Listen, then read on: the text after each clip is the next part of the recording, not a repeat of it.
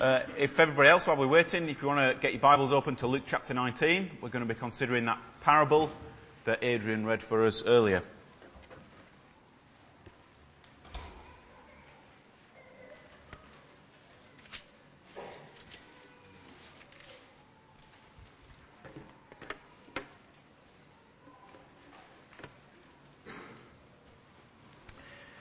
Now we all know someone, don't we, who um, is good at talking the talk, but isn't very good at walking the walk. Uh, perhaps it's the armchair sportsman that you know of, the football enthusiast who knows just how the footballers should get the ball in the back of the net, and yet who himself hasn't played a game of football in decades. Perhaps it's the calorie counter the person who can tell you all the grams of fat and all the calories that you're pumping into that, your body with that cream cake, and yet who themselves can't seem to keep the weight off.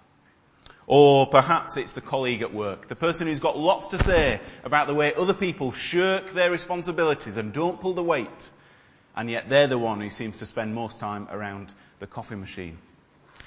No matter what we might say we are, or what we might say that we're good at, everyone knows that the true test of a person is not what we say we are, not what we confess with our lips, it's what we do with our lives. It's how we act. It's our actions that are the real judge of us.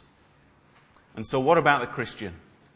The person who knows all the right Bible verses, sings all the favourite hymns, makes a good talk about their love for Jesus and their service in the church, and yet week by week, the actions of their life are no different to the actions of those people in the world around them. What does Jesus have to say to such a person, to such a Christian? Well, that's the question that we're going to consider this morning. But before we get straight to answering that, let's turn to have a look at Luke chapter 19, those verses that we read earlier. Today's story starts in verse 11. Verse 11 gives us the, the setting for the, the occasion for this parable. But first we've got to set the scene. Everything that's happening in chapter 19 takes place in the context of the fact that Jesus is on a journey. Jesus is going to Jerusalem. And in the previous chapter, before they sort of make the final stages of this journey, Jesus has gathered his disciples round him and he's given them some rather shocking, rather incomprehensible news. Chapter 18 verse 31, Jesus has said, the Son of Man, remember the Son of Man is God's promised King, the King who would rule over the whole earth, the king who people from every nation on earth would bow down in worship to him, this Son of Man is going to be handed over to the Roman army. He's going to be beaten up. He's going to be mocked and spat upon. And then he's going to be killed. Now, for the way the disciples think about the Son of Man and what they understand the Son of Man to be, this news that Jesus has given them, the Son of Man being rejected, killed, suffering. It, it just does not compute. The two sides of the story w- will not mesh together. In their minds, the son, of, the son of Man is full of power. He has great glory. Everybody bows down to him. And Jesus says he's going to be killed. He's going to suffer. He's going to die. The disciples, of course, didn't understand any of what Jesus was saying to them. Verse 18, verse 34. It was so far removed from their expectations that Jesus' message just went in one ear and straight out the other, barely touching the sides on its journey through. Now, if the disciples can't grasp this truth, the disciples who'd spent most time with Jesus, watching Jesus, who'd had other warnings beside this about what, what would happen to Jesus, if the disciples couldn't grasp this truth, then you can hardly expect the crowds to grasp this truth. On Jesus' journey to Jerusalem, there are crowds all about him. There are crowds there when he heals the blind man. There are crowds there watching when Zacchaeus goes to his house for dinner. And it's the crowds that Jesus addresses in chapter 19, verse 11. They've been following Jesus. They've worked out where he's going. He's going to Jerusalem. What's significant about Jerusalem? Ah, Jerusalem is the place where historically the king has had his palace. The king of God's people has lived there and ruled from there. Jerusalem is the city that the Psalms sing about and the prophets tell us about how people from every nation will, will come streaming towards this city in order to pay homage to the king who sits on David's throne there. And these crowds, they hear Jesus talking about himself as the Son of Man. They notice that he's on his way to Jerusalem, this important city of God, and they put two and two together and they deduce that the kingdom of God is about to appear at once. The new world order is coming. Jesus is leading the revolution. What they're expecting Jesus to do is bring about a total change in the way that not just Israel works, but the way the whole world works. They're hoping for Jesus to lead a revolution that will bring them political freedom. Perhaps some were even hopeful enough to suppose that Jesus would have the Roman Empire, the whole of the Roman Empire, in his hands. They're hoping that Jesus would lead the revolution which would, which would cause a change in the way the world works. They were expecting years of bountiful harvest, of economic prosperity and success. They were expecting crime and corruption and fear that goes with that to be driven out of their society. They were expecting a new civil order that would raise up the weak and humble the proud they deduce that the kingdom of God is going to appear at once. And so Jesus gathers the crowd around him. And he says, I want to tell you a story. This is how the story starts. The nobleman who would be king went away. The nobleman who would be king went away. He went away on a very long journey. He went away to a distant country. Do you understand yet what he's telling them? This king, this nobleman who would be king went away for so long that his servants would actually have time to earn thousands of percentage return on a sum of money that he'd lent them. Jesus is telling the crowd, he is the nobleman of this story. Jesus is the nobleman. Jesus is the king in this parable. And his kingship, his reign, is not something that is about to happen imminently. First, he's going away. He's going away on a long journey for a significant amount of time, and he will only appear as king at his return. The kingdom, as the crowds understand it, is not yet at hand. All those promises about the Son of Man, all those promises about nations bowing down to him, all those promises about economic prosperity, all those promises about a change in the way the world works, all those promises about crime and corruption being driven out of society, those things are not yet about to happen. Not now. Not for a while. And so Jesus prepares the crowds. He prepares his followers. And he prepares them for serving him in a context where A, he is absent, but B, where many others, where many of the subjects hate this king. Verse 14. When the nobleman goes away, verse 14, his subjects hated him and sent a delegation after him to say, we don't want this man to be king. Jesus warns his followers that once Jesus arrives at Jerusalem, things are not suddenly going to get much, much better overnight. Jesus isn't leading the revolution that they are hoping to see. In fact, Jesus warns them, things might just get a lot more difficult. They aren't going to see that political freedom they hope for. They're not going to see the submission of the nations of the world they're going to see people hate Jesus and people hinder his kingship. Now, for a person who follows Jesus today, the warnings of Jesus still stand. Jesus is still away, waiting for his return when he will be made king. And so, for a Christian, there is no promise in the gospel of economic success. There is no promise that if you become a Christian, your business will suddenly become more successful or prosperous. There is no promise in the gospel that if you begin following Jesus, your career will improve. There is no promise as a Christian that the bills will reduce and your bank account will swell if you follow Jesus. Those promises are not in the gospel. It's not what Jesus offers to people who are seeking him. There is no promise in the gospel of better health. There is no promise of trouble-free living.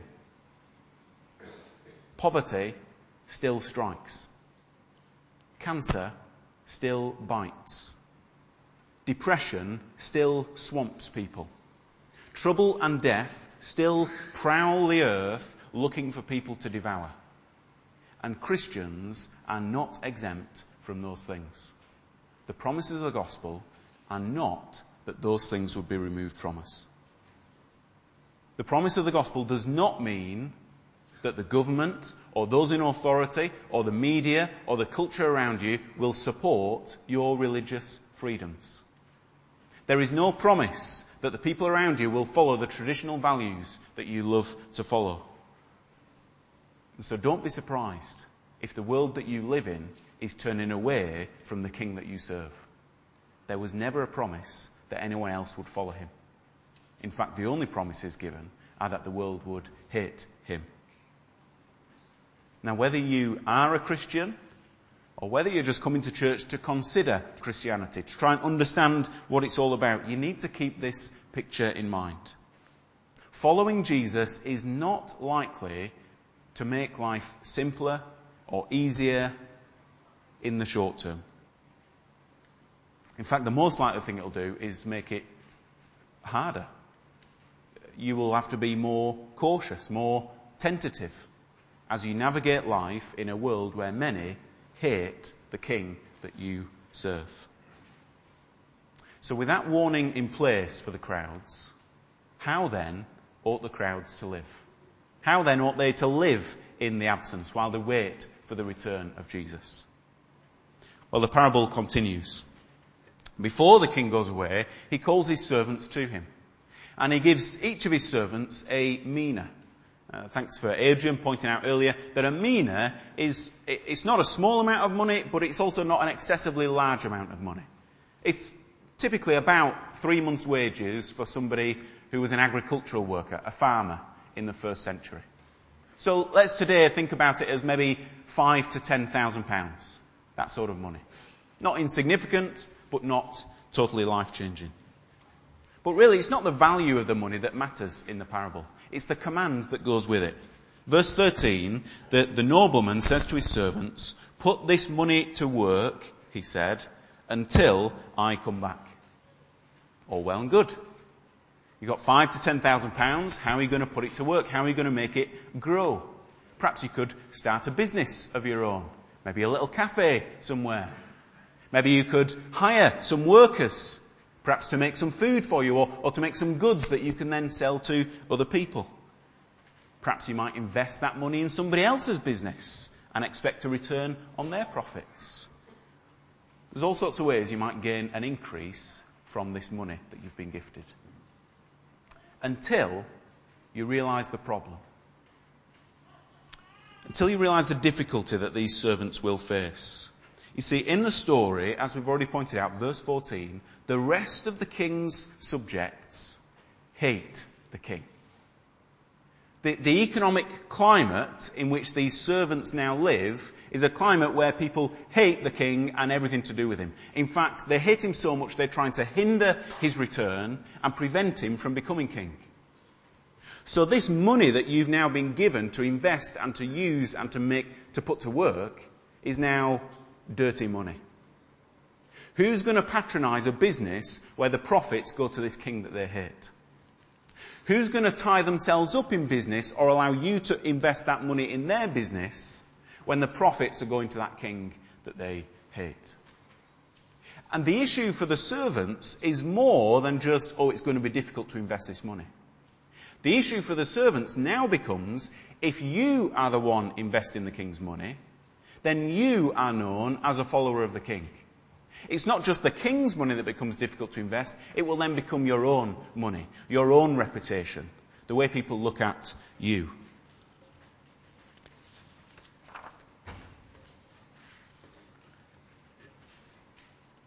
If the servants are going to go out and put this command into practice, if they're going to make this money grow, they're going to have to put their own reputation on their line.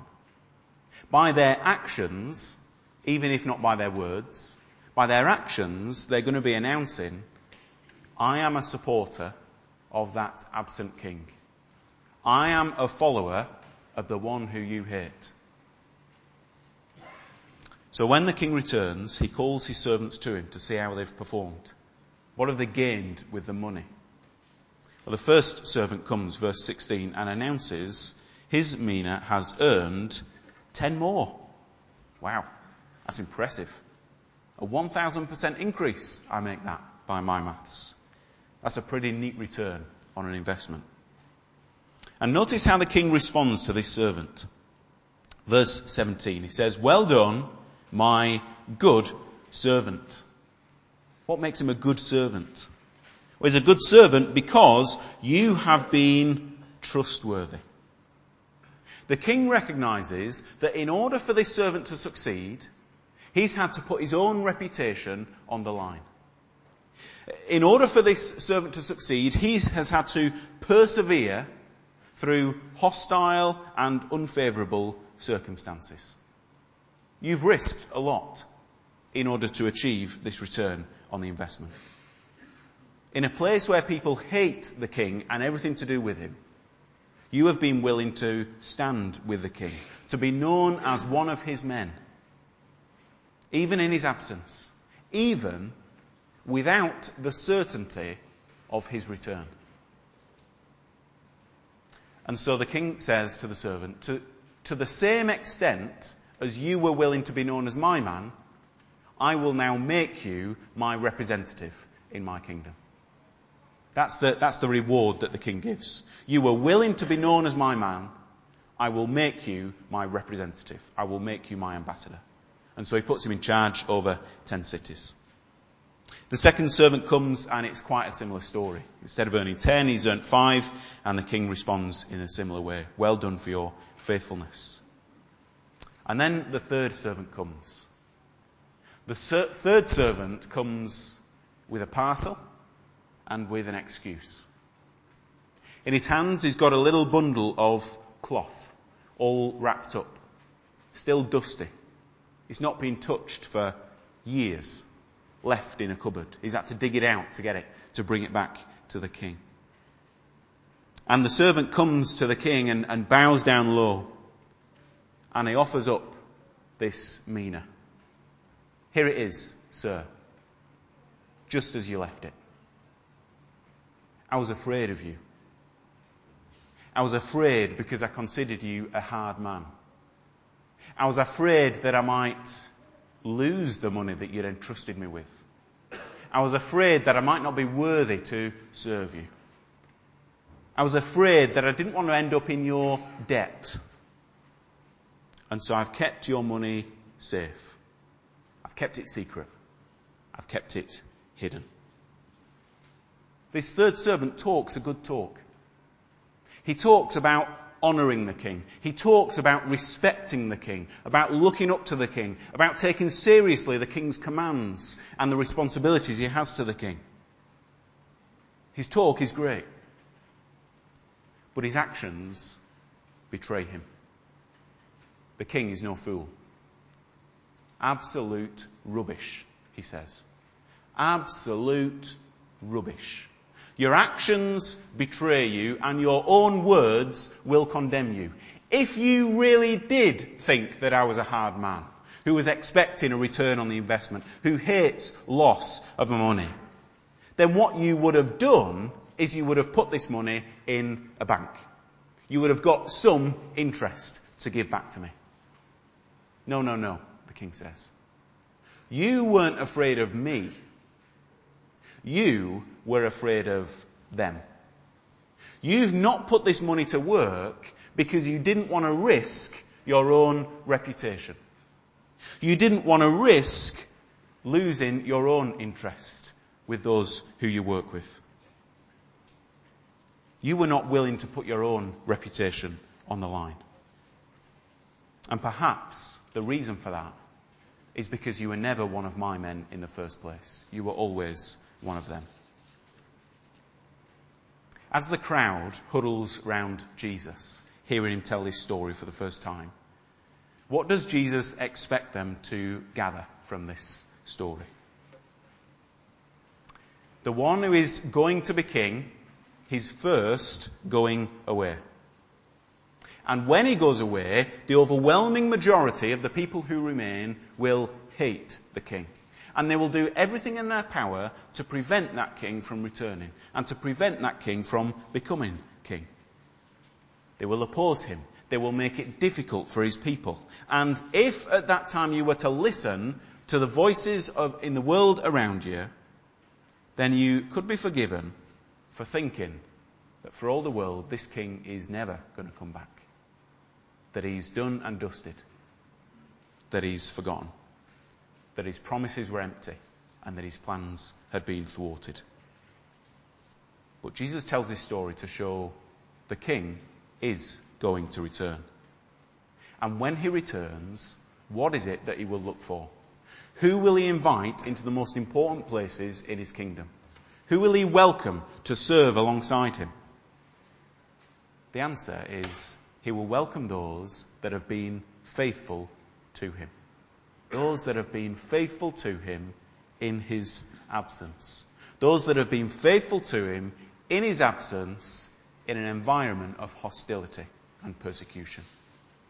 Those are the people who this king will welcome into his kingdom. Perhaps as the crowd listen to Jesus telling this story, they look there at Jesus and they see by his side his two newest followers. They see the example of the blind man who persevered at shouting out for Jesus, calling Jesus' name, recognizing him as the son of David, even when the crowd around him were telling him to shut up, get to the back of the queue. Nobody wants to listen to you. Get away. He persevered, even when the crowd hated him. Perhaps they'll look at Jesus and see there by his side Zacchaeus. The man who talks an impressive talk about the way he's been changed by Jesus. But who doesn't just talk the talk, but also shows it in his actions. Zacchaeus gave away half of all he had to the poor as a result of meeting Jesus.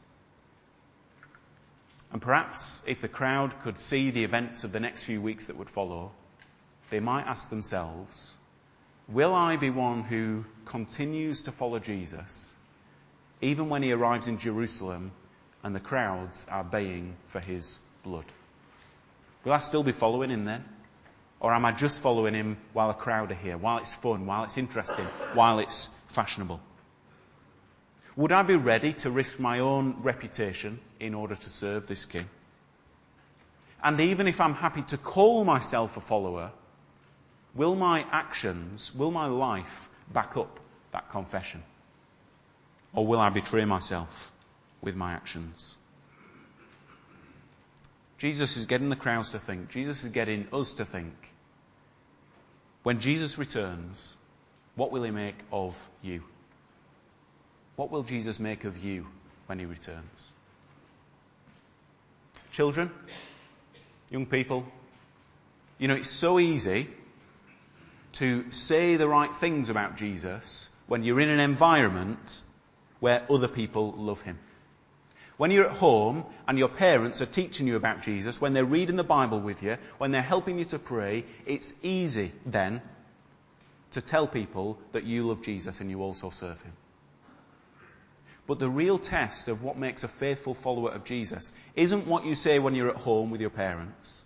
It isn't what you say when you're here in the Sunday school. It isn't when, what you say when you're at Friday clubs or on your summer camps or anything else. It's what you make of Jesus, what you say about Jesus when, when you're out at school, when it might make you look silly, when you know that other people don't like Jesus. Will you still follow him then? Will you still be known as one of Jesus' friends? Or will you try and save your reputation? Will you try and look cool in front of others and deny Jesus then? What Jesus is looking for is people who are faithful to Him, even when it's going to cost them. Similarly, students, you're in a, a unique time uh, in, in your life. And as students, I, I recognize that, that students on the campus do an awful lot in terms of speaking for Jesus and making him known to those who have not yet heard of him. But you also need to recognize that this time in your life is perhaps one of the easiest times that you have in order to be a witness in such a way. Just think about where there are other Christians in your life. You will live with them in your halls or in your houses. They're, they're sat next to you in the lecture halls together. They're part of your social circles. A lot of your time each week is spent with other Christians and you're able to support one another and encourage one another and spur one another on. It's not all that difficult as a student to continue as a Christian.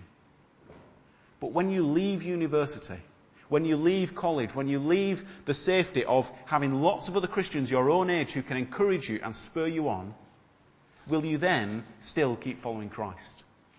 When you're the only Christian in the workplace?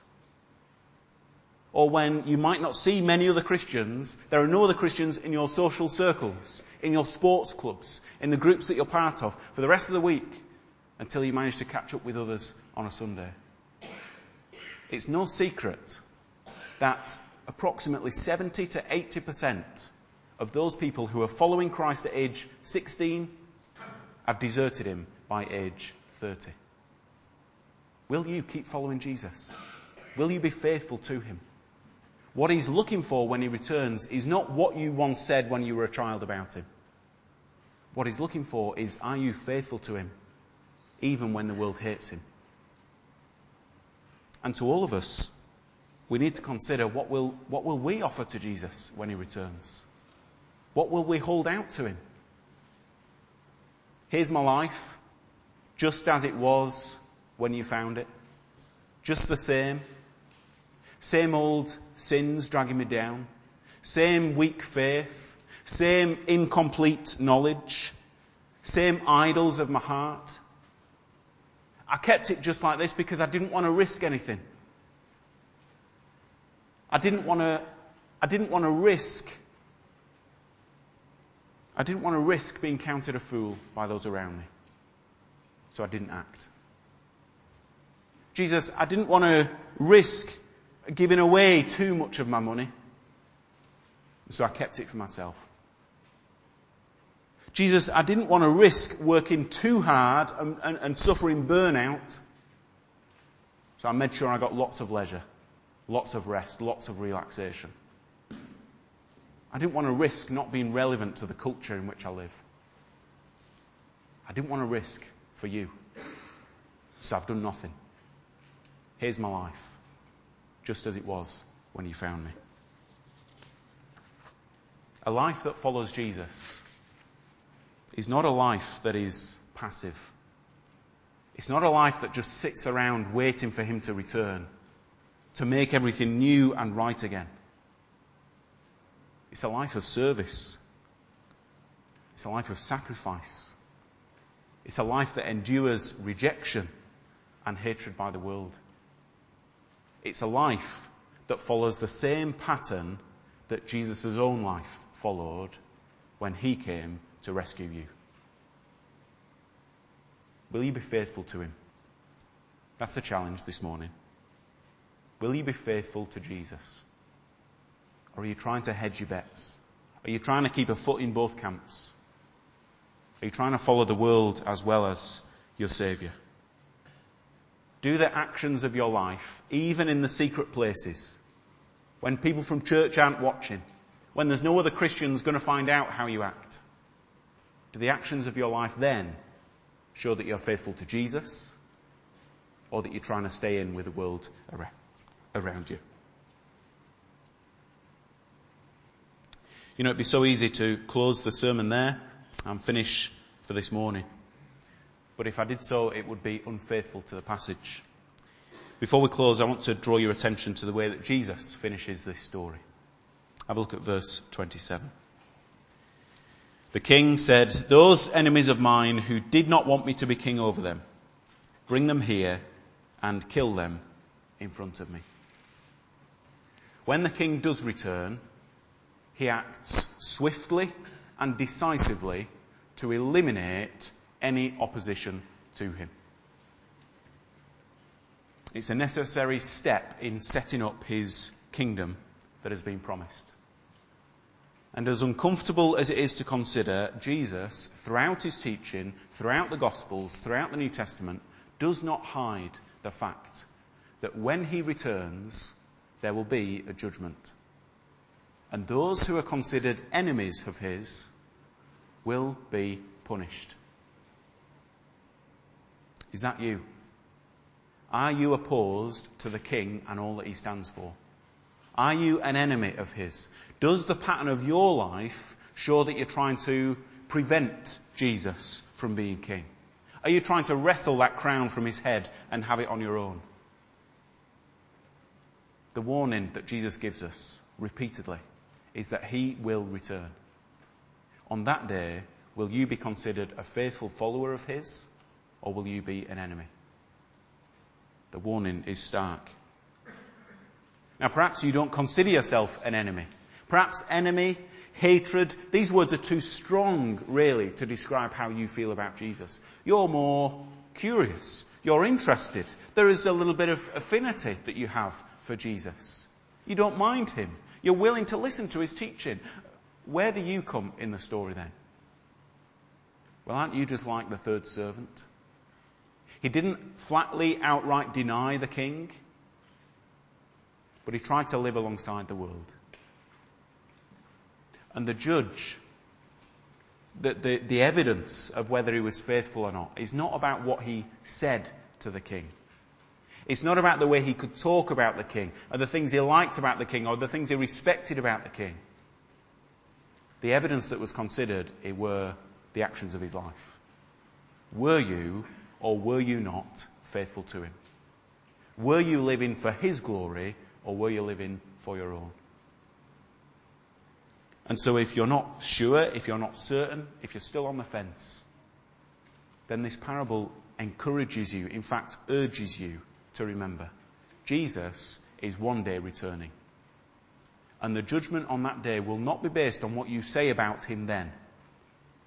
The judgment will be based on how you've been living for him today. Will you give your life to him? Will you become one of his people? Will you be one of his servants and receive the joy of being welcomed into his kingdom and enjoying all the blessings that that brings on the day that he returns?